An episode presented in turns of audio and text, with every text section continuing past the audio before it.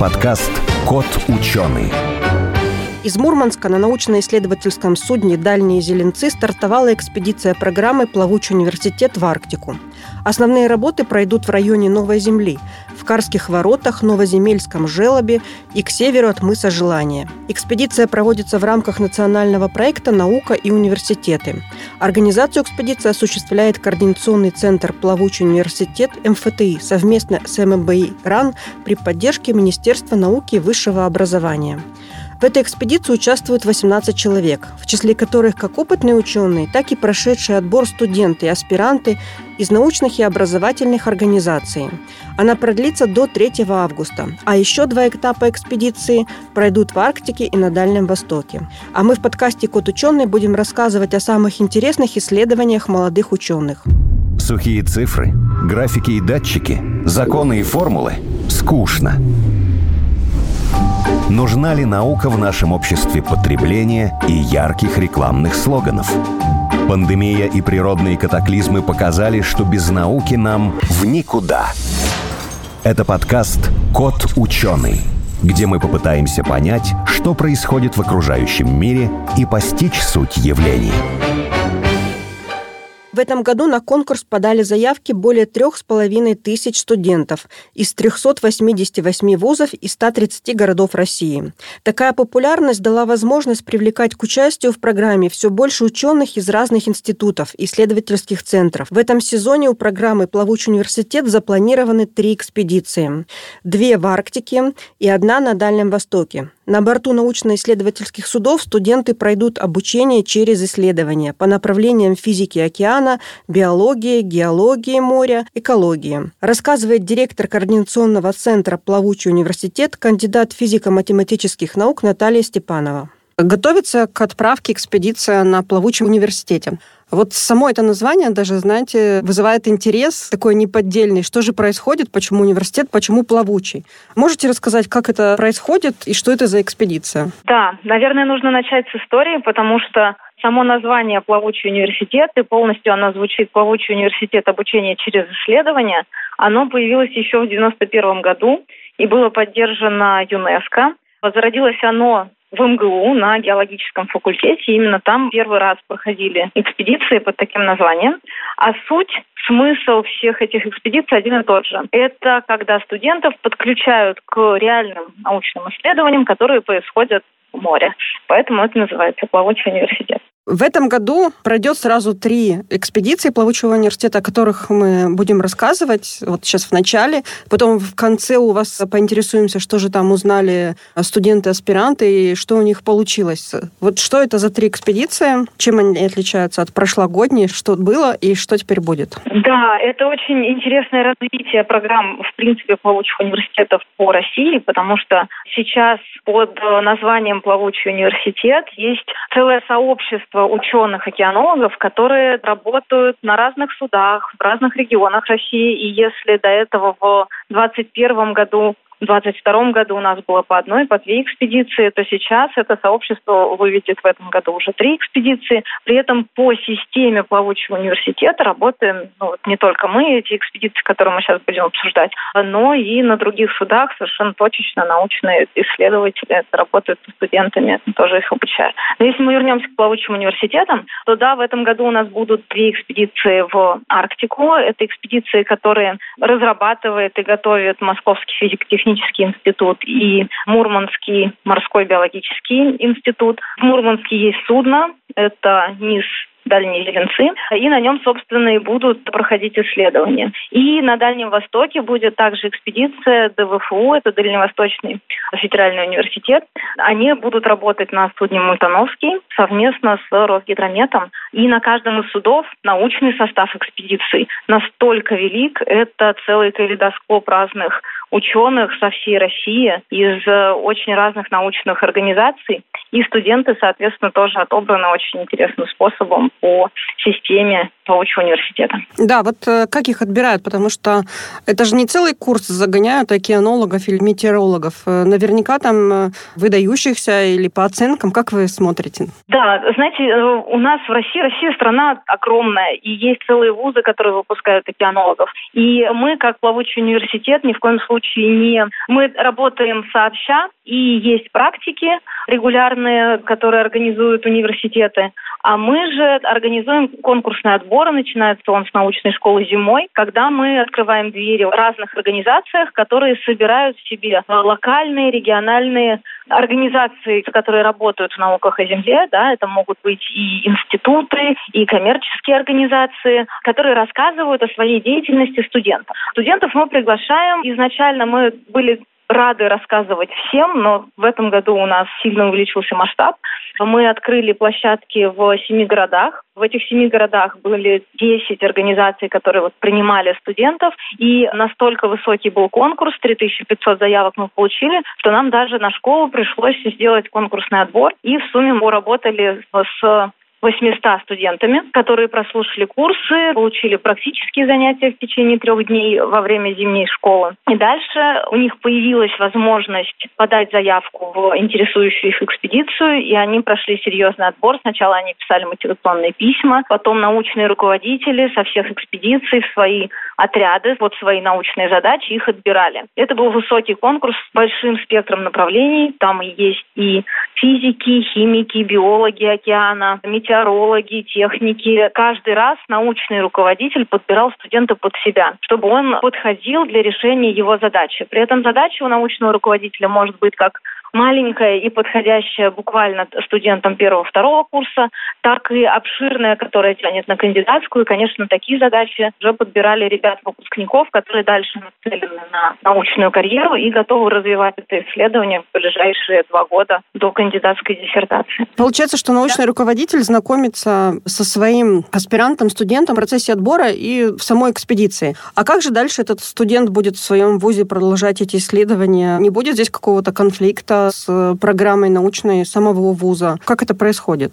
Сама идея плавучего университета – это построить мостик между вузом и научным институтом, между тем местом, где ребята учатся, и тем местом, куда они дальше смогут идти трудоустраиваться. Многие вузы готовы, у них есть э, стандартная система, когда лабораторную работу, когда курсовую работу, когда дипломную работу студенты пишут под научным руководством или с со-руководителем из реальной организации, которая проводит это исследование. И это развивает как и студентов, потому что они получают реальную научную задачу и своим маленьким исследованием делают следующий шажок и видят, что их исследования и результаты действительно нужны в какой-то лаборатории. Они могут работать уже с научными руководителями в рамках одного из грантов. И для студентов это возможность не только поучаствовать один раз в рейсе в экспедиции, доложить результаты в конце на конференции, но и дальше посмотреть на ту профессию, в которой их ждут, на те лаборатории с теми исследователями, с которыми дальше дальше можно работать.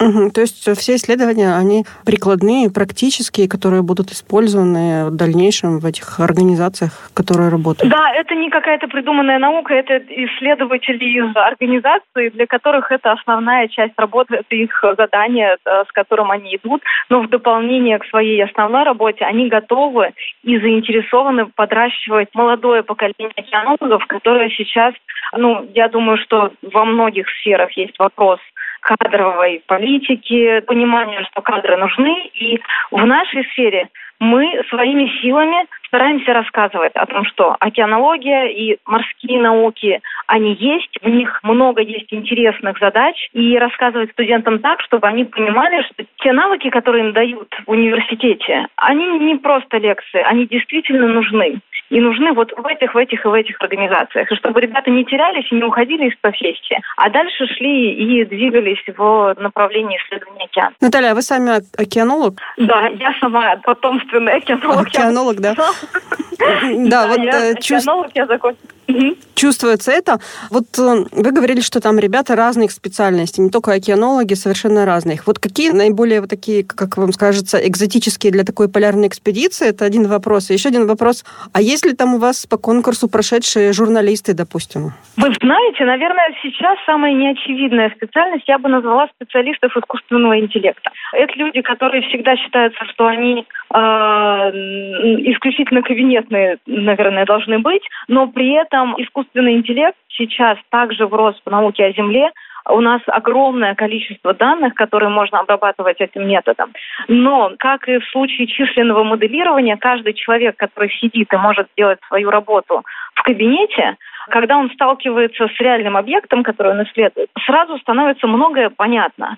И когда человек, мы их называем модельеры, да, занимается численным моделированием океана, занимается анализом данных с помощью вот машинного обучения, когда они видят реальную картину волнения, когда они видят быстро перестраивающуюся картину облачности над океаном, они понимают, что часть их выводов, которые они могут сделать в кабинете, сидя и просто смотря на то, что им выдает машина, они могут оказаться неверными. И это очень важно, чтобы ребята программисты, они видели тот объект, который они исследуют, даже если его можно исследовать, не выходя из комнаты. Даже программисты попали, а журналисты попали или нет? А, журналисты, смотрите, с журналистами это очень интересно. Есть, вот мы с вами можем обсудить не только те экспедиции, которые организует Чистех, но и экспедиции, которые организует Арктический федеральный университет. У них есть в том числе и журналисты, которые очень хорошо освещают их э, тематику экспедиций. В наших экспедициях за счет того, что на судах сейчас в этом сезоне очень насыщенная научная программа, получилось так, что научные руководители набрали столько студентов, что они занимают все места. Поэтому вот в наших, э, да, на дальних зеленцах в этом году нет, не будет журналиста. И, конечно, мы будем рассказывать об экспедиции, но словами студентов. Они будут писать нам дневник экспедиции, высылать фотографии и рассказывать вот от себя живыми словами, что они делают в этот день. Что самое, на ваш взгляд, какой там результат получился? Можем мы привести какой-то пример, допустим? Ну... Наша экспедиция позапрошлого года получила, да, в Арктике хорошие результаты. Мы исследовали затоки атлантических вод в бассейн Карского моря. И в результате получилось так, что у нас была комплексная экспедиция, разные отряды. Кто-то, э, ну, часть отрядов э, были посвящены гидрофизике, часть отрядов биологии и загрязнениям Мирового океана. Нам удалось пойти в два региона, да, вот в этом году экспедиции, они будут находиться в двух разных регионах, потому что интересы ученых, они немножечко разошлись, и одна группа пойдет исследовать желоб Святой Анны, и это крупномасштабные гидрофизические исследования о затоках свежих вод в Атлантику. Вторая группа будет изучать более мелкий масштаб. Это вихри в океане, это внутренние волны, акустика, прикладное значение всех этих исследований. И они пойдут, соответственно, вот сейчас уже выходят в свою экспедицию. И в той в той экспедиции вместе с физиками работают биологи. Биологи интересуются биоразнообразием в Арктике. И Арктика настолько сейчас меняющийся организм, что, во-первых, нам нужно понять, каким образом сейчас устроена и э, гидрофизические да, поля, где находятся какие воды, с какими характеристиками. Где-то холоднее, где-то теплее, где-то солонее. А от этого зависит биология, которая там развивается, и которая там вместе с этими водами либо куда-то распространяется, либо наоборот пропадает. Собственно, этим и занимаются исследователи. И они, с одной стороны, наблюдают текущую картинку, приходя через год или через два, они могут ее сравнить, а имея регулярные данные, эти данные загружаются в численные модели, и в этот момент мы уже можем говорить о том, что мы не только знаем, представляем примерно океан в текущей точке нашей временной, но и можем его прогнозировать. А дальше это, конечно же, безусловно важно про летообразование мы будем знать больше, про Севморпуть и насколько мы его можем использовать в в течение скольких месяцев в году. Это прикладные, э, скажем так, результаты будущих исследований, которые строятся не только на конкретных наших экспедициях, которые строятся в принципе в сумме на океанологических исследованиях, они проводятся, все эти данные аккумулируются, и это та база данных Российской Федерации, которая может дальше нам помочь сделать э, серьезные прогнозные исследования. Угу. И вот э, в конце нашей беседы расскажите немножко пару слов об организаторах этой экспедиции. Про организаторов. У нас получилось так, что изначально вся программа плавучих университетов, она строилась на людях с инициативой снизу, которые хотели заниматься студентами и вовлекать их в науку, чтобы они оставались да, с таким зерном, с идеей не то, что студент пришел и ушел, а с идеей, что они должны дальше стать коллегами. Дальше получилось так, что нас в этой идее поддержало Министерство науки и высшего образования. И сейчас мы, скажем так, аккумулируемся внутри физтеха и создали координационный центр плавучих университетов. При этом этот центр работает э, с очень разными институтами, и если говорить о ближайшей экспедиции, которая сейчас выйдет, там будут сотрудники и Института океанологии РАН, питерского филиала у нас, начальник экспедиции оттуда, это Севастополь, морской гидрофизический институт, ЦМИ, МГУ, Сколково. Это большой перечень организаций научных и еще больший спектр студенческих вузов, потому что все ребята по конкурсу прошли прямо из разных регионов России. Экспедиции уже не первый год становятся частью морских научных исследований России. Они помогают будущим биологам, химикам и океанологам получить первый практический опыт и найти свой путь в науку. Программа плавучего университета включает годичный цикл подготовки научных кадров. Он состоит из четырех ступеней – Сначала отбор, потом научная школа, прибрежная практика, публикация полученных результатов и морские экспедиции. Эта программа направлена как на студентов, так и на молодых ученых. Научно-образовательная программа «Плавучий университет» ведет свою историю уже более 30 лет. Давайте послушаем начальника экспедиции. Это доктор географических наук, руководитель лаборатории геофизических пограничных слоев Института океанологии Алексей Зимин. Он рассказал нам о предстоящих исследованиях накануне старта экспедиции из порта Мурманск. Это у вас первая такая экспедиция? Именно, да, по программе Паучьего университета. Это для меня первый опыт. Я участвовал в Паучьем университете сам, будучи студентом. Поэтому сейчас отправляюсь начальником рейса. Для меня это хороший опыт сравнить, как это было 30 лет назад и сейчас. 30 лет назад тогда были тоже плавучие университеты? Да, да, эта программа очень старая, собственно говоря. Она международная и до сих пор существует. Расскажите, пожалуйста, в программе экспедиции, которая вот выйдет в море, я так поняла, что на днях, да, там завтра, послезавтра. Да, завтра мы планируем выход в море в 6 да. вечера. Что у вас самое интересное в программе, что вот заинтересовало тех студентов, аспирантов, которые прошли огромный конкурс, чтобы с вами отправиться в Северный Ледовитый океан? Во-первых, их э, заинтересовала сама возможность участия арктической экспедиции. Такой опыт, будучи студентом, выпадает э, достаточно редко. Второе – это возможность взглянуть на науку с разных сторон. В рамках Павловича университета собираются научные сотрудники со всех городов России. У нас, в частности, будут коллеги из Москвы, из Петербурга, из Севастополя. И это уникальная возможность посмотреть на решение научной задачи глазами разных научных школ. И, будучи студентом, понять, какая школа больше тебе подходит, чьи подходы тебе более интересны. То есть, на мой взгляд, это такой уникальный опыт, который не часто выпадает в студенчестве. Ну и третье, пожалуй, мы занимаемся вещами, которые являются достаточно передовыми. Мы занимаемся короткопериодными процессами и явлениями, которые протекают в океане. Вот все сейчас говорят про глобальное потепление, но на фоне глобального потепления отмечается интенсификация процессов значительно меньших масштабов. Ну, это порядка сотен метров, единиц километров. Они протекают весьма интенсивно, и как раз они оказывают основное воздействие непосредственно на объекты, находящиеся в воде, эквивалентно тому, как мы идем по улице, и на нас воздействует не глобальное потепление, а тот резкий ветер, который бьет нам в лицо и заставляет отвернуться. А что это за, вот говорите, а что это за процессы, которые протекают вот прямо, как вы говорите, здесь и сейчас, если простым это, языком? Э, это короткопериодные внутренние волны, и э, маловихревые структуры. То есть вот любой человек, который представляет океан, он знает, что волны есть на поверхности. Но океан у нас стратифицирован. У нас есть верхние легкие слои, и снизу лежат более плотные слои.